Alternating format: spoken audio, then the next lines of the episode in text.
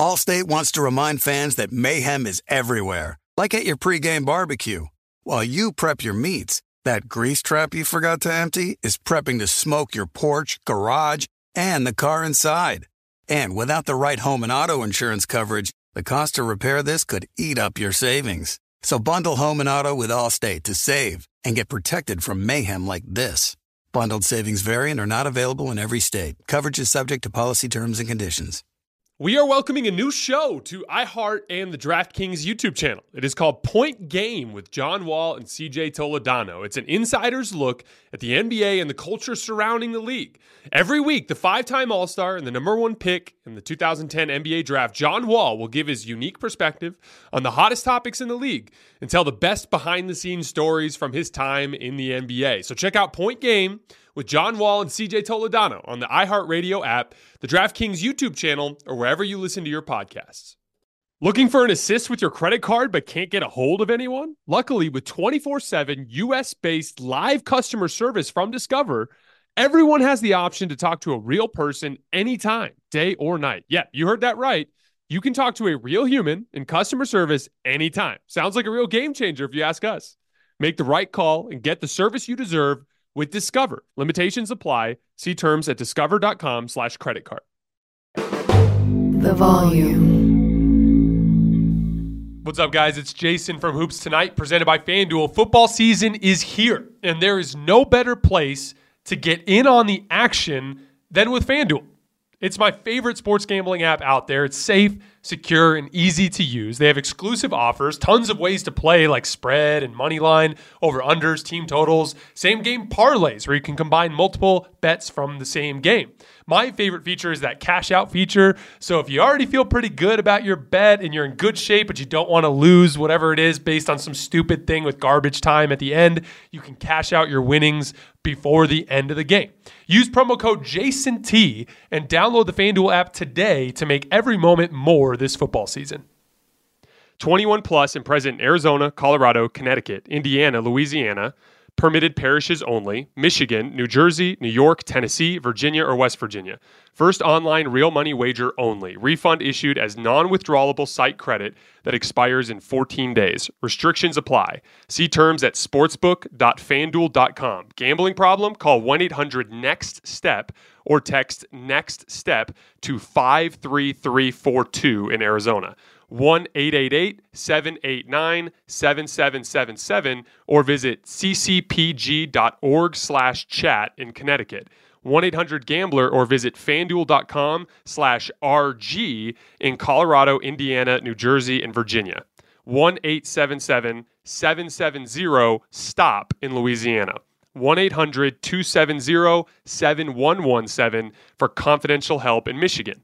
1-877-8 Hope NY or text Hope NY to 467 369 in New York. In Tennessee Redline, dial 1 800 889 9789 in Tennessee. Visit www.1800gambler.net in West Virginia.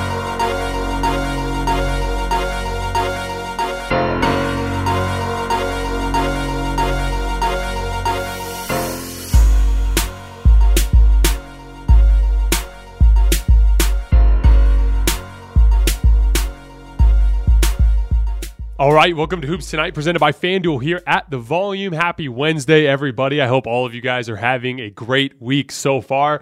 We're hopping right back into the power rankings today with number 11, the Memphis Grizzlies. We'll be doing the power rankings today, tomorrow, and Friday this week. And then over the course of the next two weeks, we'll get through the rest of the top 10.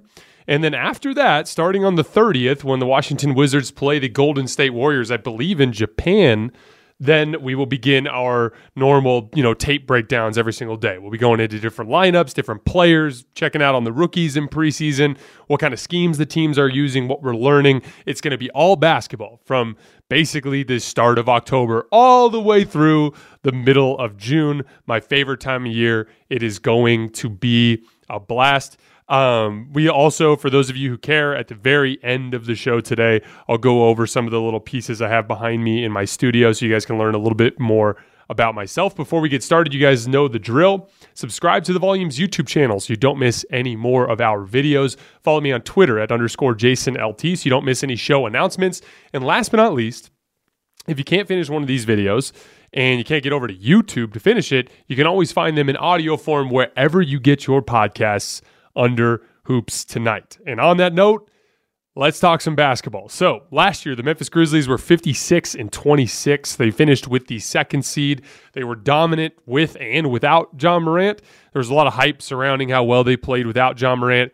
A lot of strength of schedule stuff played into that.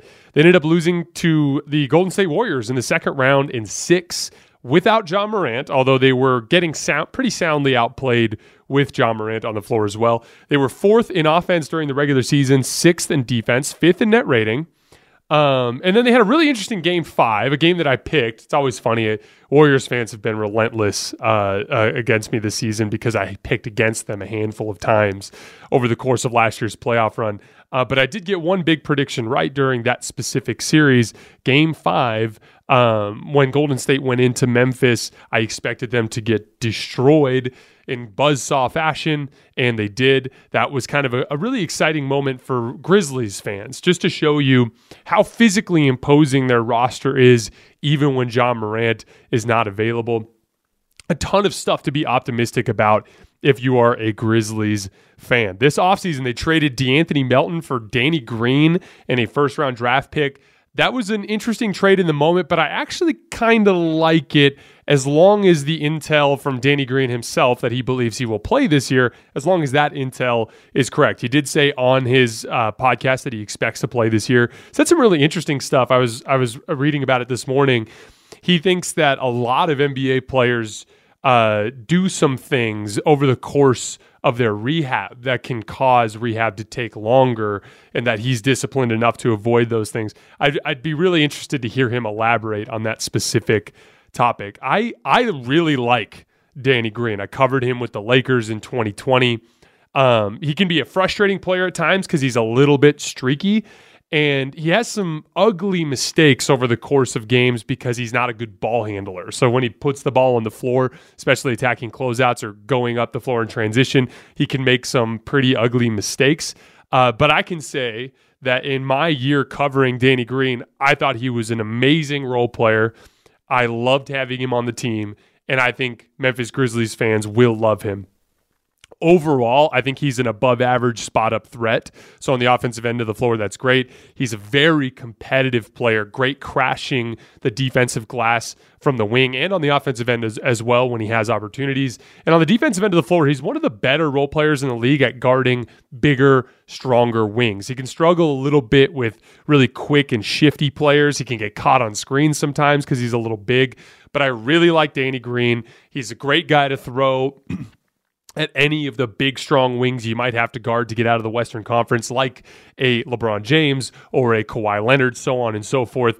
Big fan of Danny Green. I think the Memphis Grizzlies are going to like him. The other, uh, uh, the other guy that they picked with as part of that trade was David Roddy. He's a very interesting, like gigantic, trunky uh, wings, a little bit short. He's about six five, six six with shoes on, but he's 260 pounds, which and he's got a lot of offensive polish, which will make him interesting. I don't know a ton about him. As you guys know, I'm not, I direct all my attention towards the league. I direct very little of my attention towards the draft. I pick up little things here and there from footage, but it's not something that I have.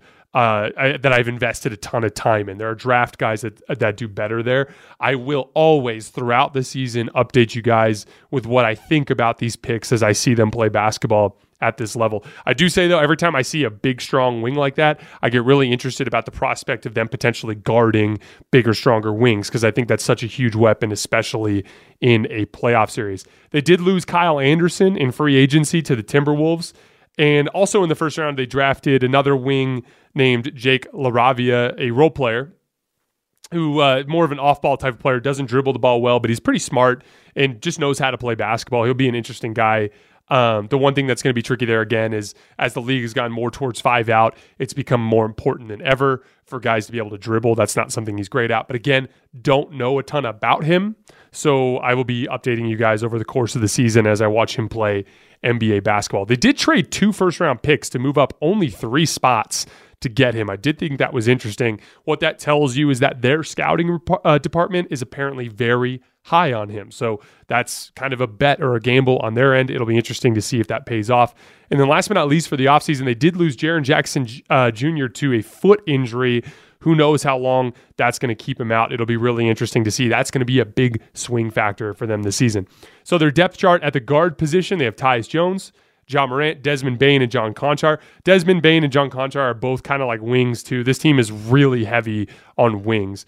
Um, at the wing position, they also have Dillon Brooks, um, uh, Danny Green, Ziaire Williams, Jake LaRavia, David Roddy, the two guys I just mentioned. And then Bigs, Jaren Jackson Jr., Steven Adams, Brandon Clarke, and Xavier Tillman. You're going to see a lot of Xavier Tillman and Brandon Clarke, especially early in the season as Jaren Jackson Jr. is coming back from that injury. So moving to the offensive end of the floor, you guys know the drill. We're going to look at offense, we're going to look at defense, we're going to look at best case scenario, we're going to look at worst case scenario, and then we're going to look at the biggest X factor on the team. So um, I really like Taylor Jenkins. He's smart. He's super competitive. He's um, a little bit of an asshole and kind of like the best way to lead a basketball team. I'm a genuine believer that you have to have a little bit of an asshole streak in you, even if you're a nice person off the court or away from your competition. Like I like the kind of people that that are willing to kind of fudge that line between friend and foe when they're competitive. And Taylor Jenkins is that kind of guy. He really likes horns sets. This is the primary, like, kind of bread and butter of Memphis's offense. You know, Ja Morant brings the ball up the floor. And, uh, you know, in late clock scenarios, they'll go four low and they'll let Ja Morant work off the dribble. But uh, to begin possessions, they love running out of horns. Now, there's we've talked about this before during the offseason when we were talking about what five out is and the principles of five out. But there are a bunch of like kind of core offensive concepts that teams kind of gravitate towards. For instance, like four high is you'll have two guys at the the high post and two guys on the high wing, or you'll have you know four low where both guys are on the block and two guys in the deep corner. You have like pistol sets where you have guys in the deep corner, guys up high, and one post player that's kind of operating out of the mid post, and usually will set a lot of ball screens and and uh, and dribble handoffs and things like that. Obviously, five out basketball, which we talked about during that video over the course of the summer. This team runs a ton of horn sets. So horn sets are you have your two post players, or sometimes you even mix guards in there. Memphis really likes to mix De- uh, Desmond Bane in there because he's so big and strong. He can be a, a problem for screeners, and then guys don't like to switch that screen, so they get good stuff out of it. But you have two guys at the high post, two guys in the deep corner they run a ton of different stuff out of this. Sometimes they'll just have both guys step step up and set you know, uh, screens on both sides of Ja Morant with a live dribble, and he'll come off of those screens. Sometimes Ja Morant will hang with the high dribble, uh, dribble out top, and they'll cross screen for each other or run different actions as screeners off the ball, try to get guys going with the head of steam. And then everything tends to flow into a dribble handoff into whatever's coming out of the corner. So if they don't get something right away out of that set, let's say Ja Morant uh, is up top, Steven Adams comes up and sets a screen on his left side, and he comes downhill and they contain him, let's say Dillon Brooks is in the left corner, he will then come off of a dribble handoff. Steven Adams will then turn around again and screen for Dillon Brooks's man, and it just kind of flows into a dribble handoff. And then from there, it's just playing basketball. From there, it's just what does the defense do? Does Dillon Brooks get downhill? Is he able to collapse things in the paint? Or is it one of those things where he goes all the way to the rim? From there, they just kind of play basketball. They have a lot of guys. This team this team does struggle with ball handling in particular. You know, outside of Tyus Jones and Ja Morant, they don't have a ton of guys that can create their own shot. Dillon Brooks is okay at it when he's when you ha- catch him on the right night.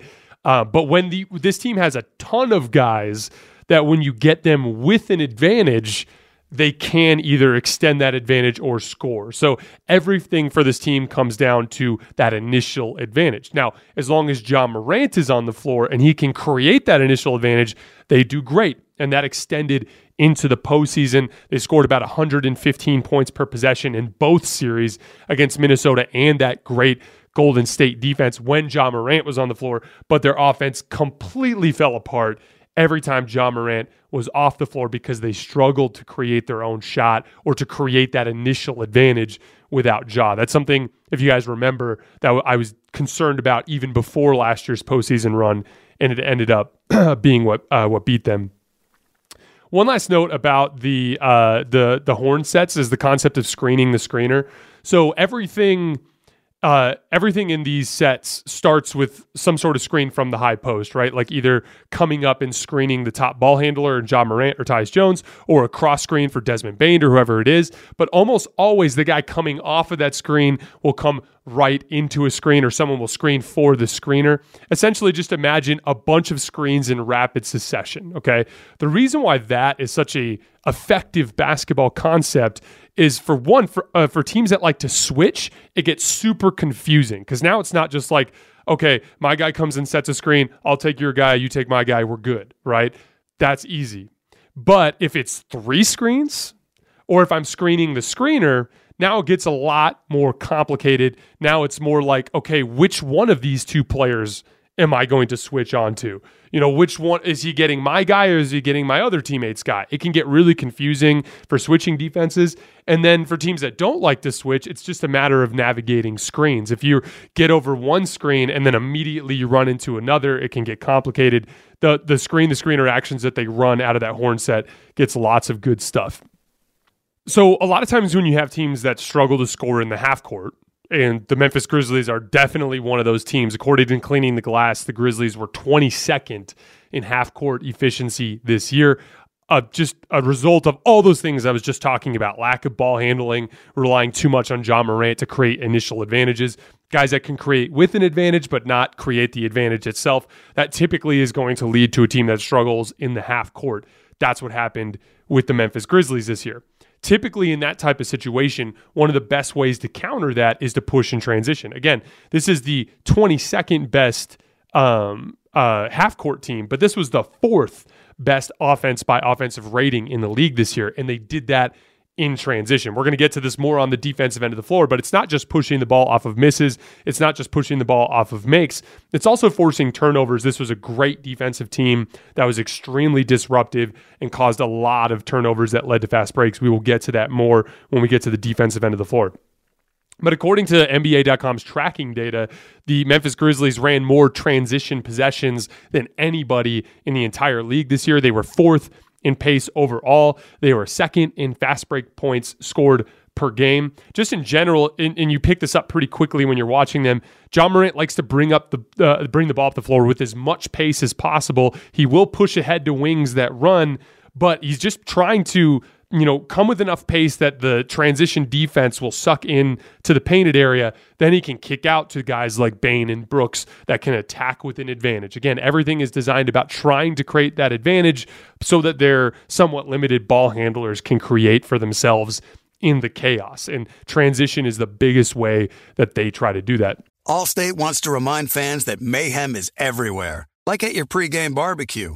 While you prep your meats, that grease trap you forgot to empty is prepping to smoke your porch, garage, and the car inside. And without the right home and auto insurance coverage, the cost to repair this could eat up your savings. So bundle home and auto with Allstate to save and get protected from mayhem like this. Bundled savings variant are not available in every state. Coverage is subject to policy terms and conditions. Does the craziness of everyday life leave you feeling stressed and shedding? Since having kids, have you started to see a little more of your scalp? Are you unhappy with your hairline? When it comes to thinning hair, there are many root causes at play, and Nutrafol addresses them through a multi-targeted, whole-body approach. Nutrafol is the number one dermatologist recommended hair growth supplement, with over 1 million people seeing thicker, stronger, and faster growing hair with less shedding. Physician formulated with drug-free ingredients, Nutrafol supports healthy hair growth from within by targeting key root causes of thinning stress, hormones, environment, nutrition, lifestyle, and metabolism through whole body health. Take their hair wellness quiz at Nutrafol.com for a personalized hair health plan based on your specific root causes. With Nutrafol, building a hair growth routine is simple. Purchase online, no prescription or doctor's visits required. Free shipping and automated deliveries ensure you'll never miss a day and you'll see results in three to six months. Take the first step to visibly thicker and healthier hair. For a limited time, Nutrafol is offering our listeners $10 off your first month subscription and free shipping when you go to Nutrafol.com and enter the promo code HOOPS. That's H O O P S. Find out why over 4,500 healthcare professionals and stylists recommend Nutrafol for healthier hair. Nutrafol.com, spelled N-U-T-R-A-F-O-L dot com promo code HOOPS, H O O P S. That's Nutrafol.com, promo code HOOPS. Looking for an assist with your credit card but can't get a hold of anyone? Luckily, with 24 7 US based live customer service from Discover, everyone has the option to talk to a real person anytime, day or night. Yeah, you heard that right. You can talk to a real human in customer service anytime. Sounds like a real game changer if you ask us. Make the right call and get the service you deserve with Discover. Limitations apply. See terms at discover.com slash credit card you know, and this is again to Taylor Jenkins and how smart he is. You you you as a basketball team, you have to like identify what your strengths are and identify what your weaknesses are and cater your strategy towards what your strengths are. This is a team that struggles in the half court, so getting out in transition is just smart. They are also the fourth most frequent dribble handoff team. All four of Ja Morant, Desmond Bane, Jaren Jackson, and Dillon Brooks get over one point per possession on dribble handoffs. That's a lot of Steven Adams being a great screener, as well as Jaren Jackson and the threat that he is with the basketball. Um, they ran the fifth most actions off of screens, a lot of wide pin downs, especially out of horns, uh, like we were talking about earlier, as they're flowing out of stuff. This is a lot of Desmond Bane. He's one of the highest volume off of screen scorers that we have in the league right now. As you can expect, they don't run a ton of ISOs. They were 25th in ISOs per game this year, only 0.87 points per possession on ISOs, which is pretty bad. Ja Morant's pretty solid, 0.99 points per possession. Jaren Jackson is slightly below average. Bane is super efficient, but on ridiculously low value, uh, uh, volume. According to the NBA's tracking data, he only ran 26 isolations all season. Again, that falls in line with what I was picking up on tape all season long uh, towards the end of the season when we became Hoops Tonight you know, I really like Desmond Bane's game. Love his competitiveness. Love uh, what he can do defensively. Love his body type too. Is like kind of like a modern power wing. Great at attacking closeouts. He might be one of the best closeout attackers in the entire game of basketball. An outstanding shooter, like just a just a knockdown jump shooter but struggles to create his own shot. But again, that's smart to avoid isolation if that's not what you do best. They are a middle of the pack pick and roll team by volume. They were 23rd in pick and roll efficiency. Ja Morant is pretty solid as a pick and roll ball handler, not excellent. Brandon Clarke is their only kind of traditional rim running threat in terms of a vertical spacer. It's not that Jaren Jackson can't do that. It's not that Steven Adams can't operate as a roll man. It's just not their strength. Um, so they avoid pick and roll a good amount. They were also 24th in post up volume. That's not a part of their game. Uh, as far as Ja Morant goes, I want to send you guys to our player rankings video. I believe I had him in the 11 to 15 range. I think he was right around 13 or 14, maybe even 11. I can't remember. But uh, uh, go further back into our YouTube feed, and there's like a solid 10, 15 minutes on Ja Morant and all of his strengths and weaknesses. I'm not going to get too far into it today, so you can go there if you want more content. Um, the main core principle or driving force of Ja Morant's success and, the way it propels the Grizzlies forward is he's just completely impossible to keep out of the paint. And that fundamentally is what makes everything work. The exciting part is that it translates to the postseason. Even when you look at what they did against that very good uh, uh, Golden State Warriors defense and a pretty good Minnesota Timberwolves defense, in both of those series, they scored extremely well as long as Ja Morant was on the floor. What killed them in the Grizzlies series early on with Ja was defense. And then when Ja went out and they couldn't score, that's when it ended up killing them at that point. Desmond Bane, I just talked about him uh, a little bit earlier, uh, so I won't go any further. Jaren Jackson Jr. is a freak talent, uh, but he's kind of a bull in a china shop he has a tendency when he gets the ball to just try to run everybody over and go to the rim. And that that leads to your textbook up and down NBA playoffs performance because there's as I talk about all the time on the show, there's a, there's a, a huge upside to physically imposing your will in a playoff environment. You know, everyone's allowed to hold, everyone's allowed to hand check. It's just a bloodbath of physicality. And when you have a guy like Jaren Jackson Jr. who can drive Draymond Green to the rim and finish the way he did several times towards the end of that series, then he's going to bulldoze everybody in the league. The downside is is it gets predictable. And he does have a tendency to just over penetrate into traffic, get himself into a mess, and turn the basketball over. He actually was really inefficient in terms of his field goal percentage in that Golden State Warriors series, in large part because of the types of low percentage shots that he was taking around the rim. Um, he did shoot the ball extremely well from three, though, uh, in that playoff run, and that's very exciting. The Ja Morant problem is the is the number one kind of like focal point of this offense in the NBA playoffs this year. They were 13.2 points worse on offense with Ja off the floor versus when he was on the floor. Right around 115 points per possession when he was on, right around 102 when he was off. The upside is, again, Ja, ja has proven that his offensive style does translate to the playoffs, and that's exciting. Moving on to the defensive end of the floor. So, this is an extremely physical and strong, imposing defensive basketball team with tons of athleticism. They are super aggressive on ball handlers trying to disrupt the dribble. Uh, the dribble, they're forward aggressive, willing to give up driving lanes. They weren't a great team defending the paint. I know jo- uh, uh, uh, Jaren Jackson Jr. was one of the best shot blockers in the league, and we'll get more into him here in a minute. But they weren't actually great at taking away the painted area because they're so aggressive on the perimeter to try to force turnovers and things like that, to try to squeeze out transition possessions, that they did give up a lot of straight line drives and give up a lot of baskets around the paint. But they did lead the league in steals and blocks, which is amazing. That's how you end up with the sixth best defense in the league, despite giving up quite a few points in the paint. They were third in points off of turnovers compared to the rest of the league, and they did defend the three point line pretty well. I think they were 11th in three pointers made per game, which, when you factor in pace there, it probably would have been even higher than that. Almost everyone outside of Ja Morant on the roster is an above average defensive player that is what allows them to line up consistency throughout the game to be an imposing defensive team. And that's why when Ja Morant checked out of that series with the knee injury, the Grizzlies still were such a problem for Golden State because of what they were capable of doing on the defensive end of the floor. Jaren Jackson Jr. is the anchor of this defense. He led the league in total blocks by 40. He had 40 more blocks than Rudy Gobert, who was second in total blocks in the league. Their scheme is pretty traditional outside of that. They run drop coverage with all three of their bigs, although they're more willing to switch if things go haywire with Jaren Jackson and Brandon Clarke than they are with Steven Adams. That's pretty standard across the league at this point. And once again, the biggest problem with their defense is the Ja Morant problem. So, Ja Morant and what they can do without him is the biggest problem on the offensive end of the floor. And Ja Morant and what they can do with him is their biggest problem on the defensive end of the floor uh, Grizzlies fans probably remember this with more rose-colored glasses than everybody else. But the truth of the matter was is that in that Minnesota Timberwolves series, Patrick Beverley was looking like a primary ball uh, uh, ball handler, consistently attacking Ja Morant.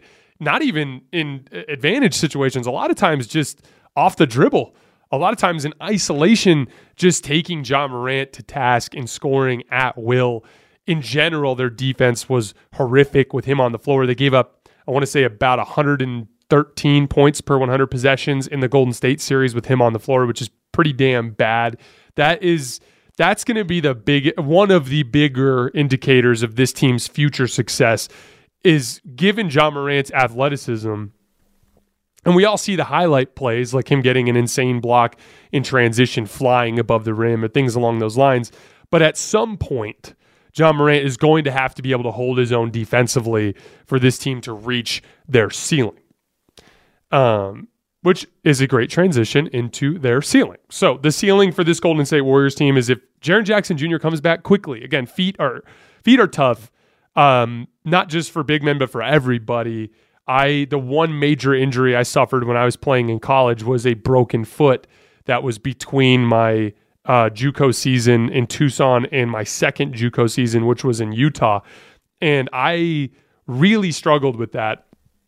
The main reason why is there's like a, a physical healing phase and then there's a mental healing phase. And when I got back on the basketball court, even though I physically could do everything I needed to do, I didn't really trust my foot to hold up. And so I became very passive um, especially as a rebounder and on the defensive end of the floor. That was the main part in the early portion of that season where I struggled.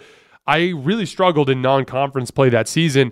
And then right around January, I kind of broke through that mental wall and I regained the confidence in my foot. And then I took off from there and I actually ended up making an all conference team that year. But the first chunk of that season, I was pretty bad just by struggling with confidence with my foot. And so it'll be really interesting to see one, how quickly Jaren comes back, and two, how quickly he becomes what he was before the injury. And that's going to be something that needs uh, that uh, Grizzlies fans could, uh, should keep an eye on.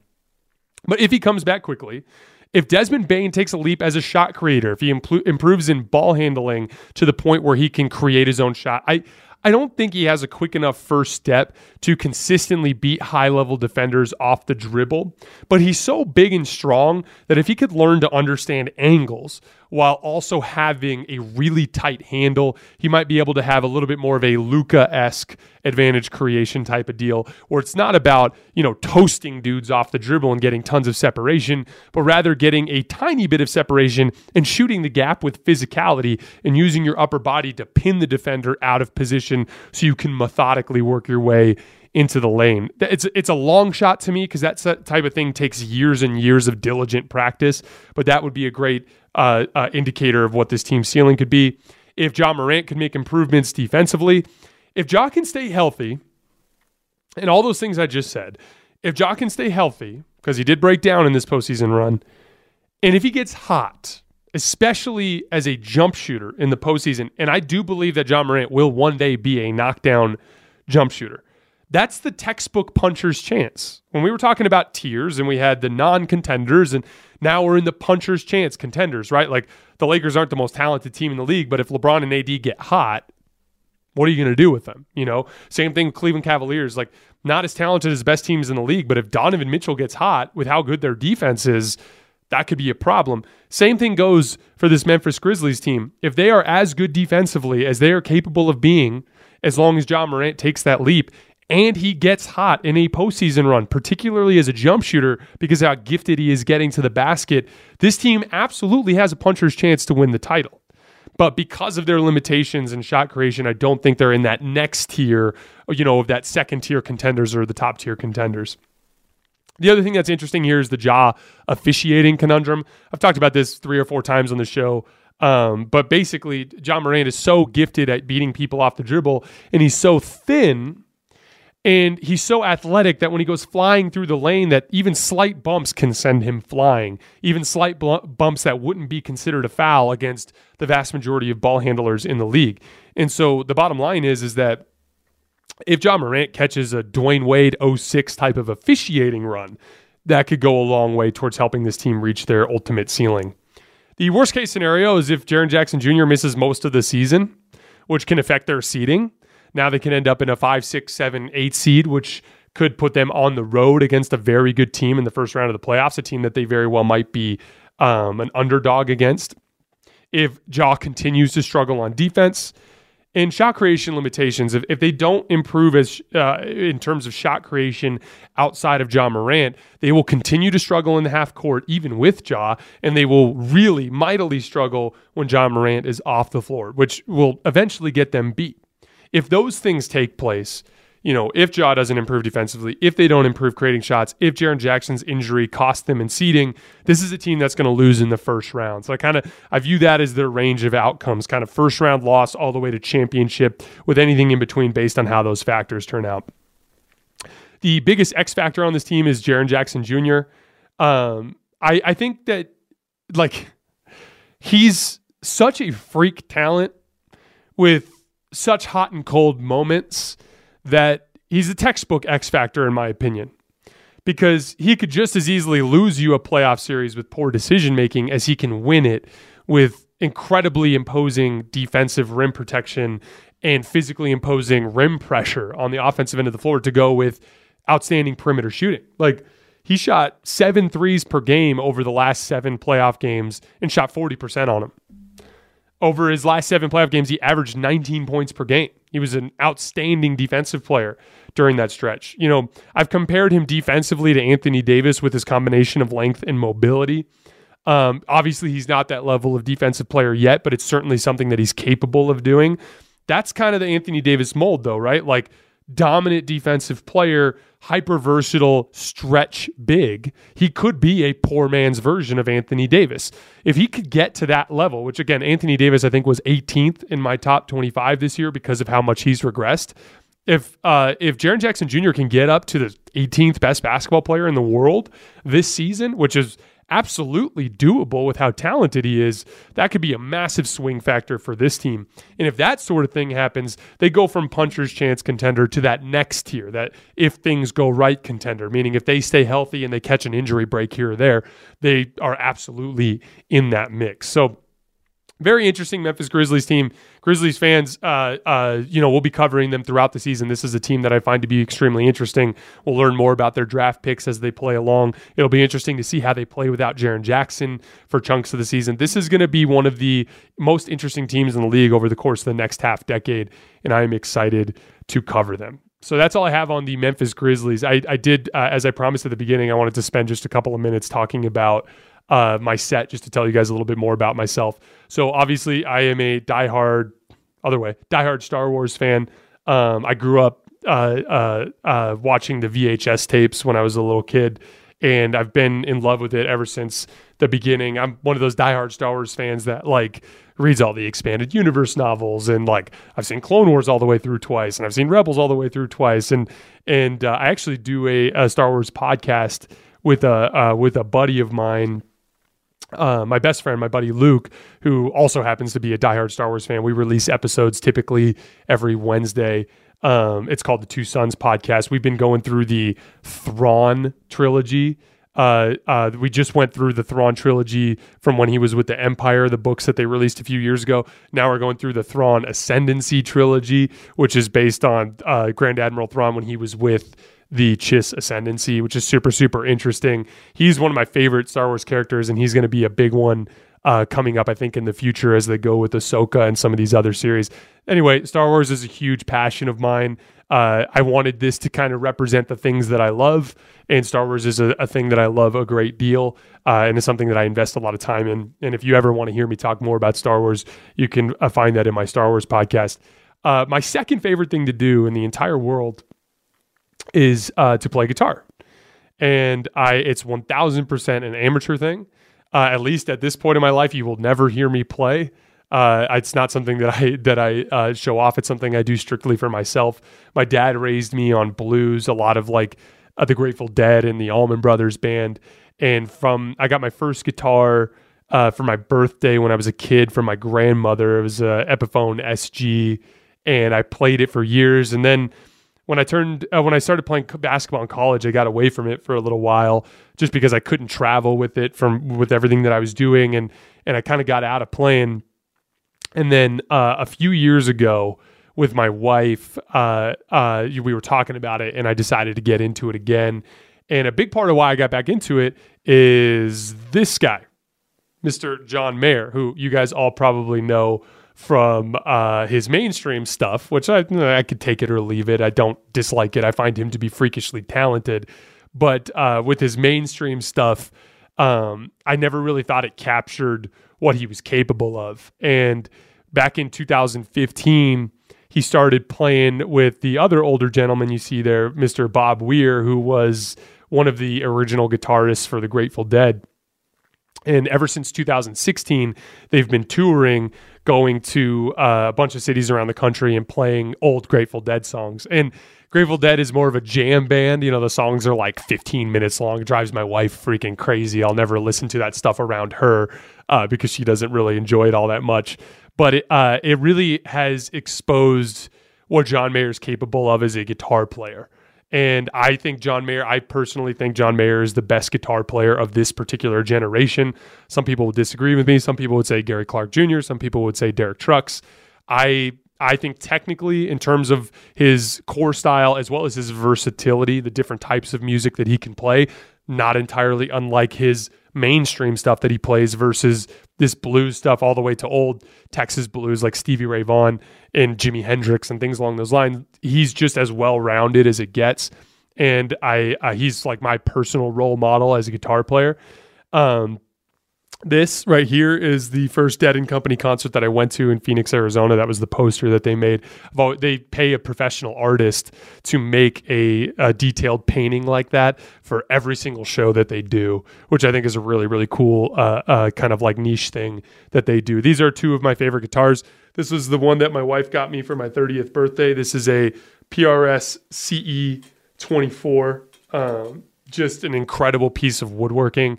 Uh, Gibson and Fender kind of have run the guitar game forever, and uh, PRS has kind of grinded their way up to about third place on that list.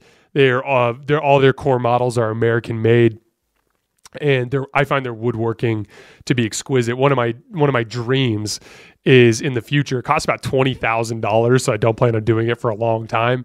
But one of my dreams is to go to their factory in Maryland and build a guitar from scratch. They call it their private stock collection, but you can actually like pick the kinds of wood that you want to use. You could do special designs on the neck and things like that. That's one of my dreams. This is a good old fashioned Fender Stratocaster, a very unique uh, guitar sound that no other guitar can replicate. But yeah, so this just this is a little bit about uh, about myself. My number one love is basketball. It always will be. I live and breathe the game every single day of my life, and I will until the day I die. Uh, but when it comes to things outside of that, I love me some Star Wars and I love me some uh, blues guitar. So, anyway, I hope that get, uh, you guys, teaches you guys a little bit more about myself. As always, I sincerely appreciate you guys supporting the show, and we will be back tomorrow with number 10.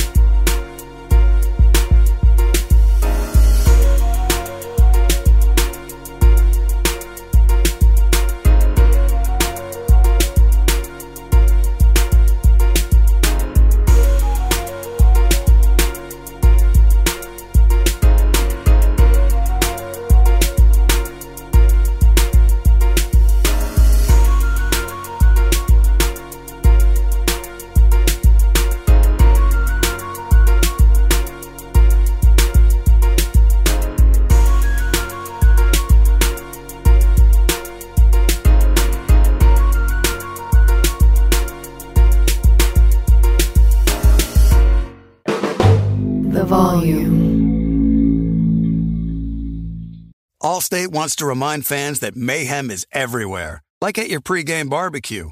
While you prep your meats, that grease trap you forgot to empty is prepping to smoke your porch, garage, and the car inside.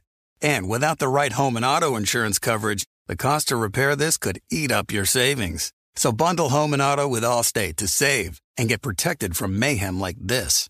Bundled savings variant are not available in every state. Coverage is subject to policy terms and conditions. Looking for an assist with your credit card but can't get a hold of anyone? Luckily, with 24 7 US based live customer service from Discover, everyone has the option to talk to a real person anytime, day or night. Yeah, you heard that right. You can talk to a real human in customer service anytime. Sounds like a real game changer if you ask us. Make the right call and get the service you deserve with Discover. Limitations apply. See terms at discover.com slash credit card. Getting ready to take on spring?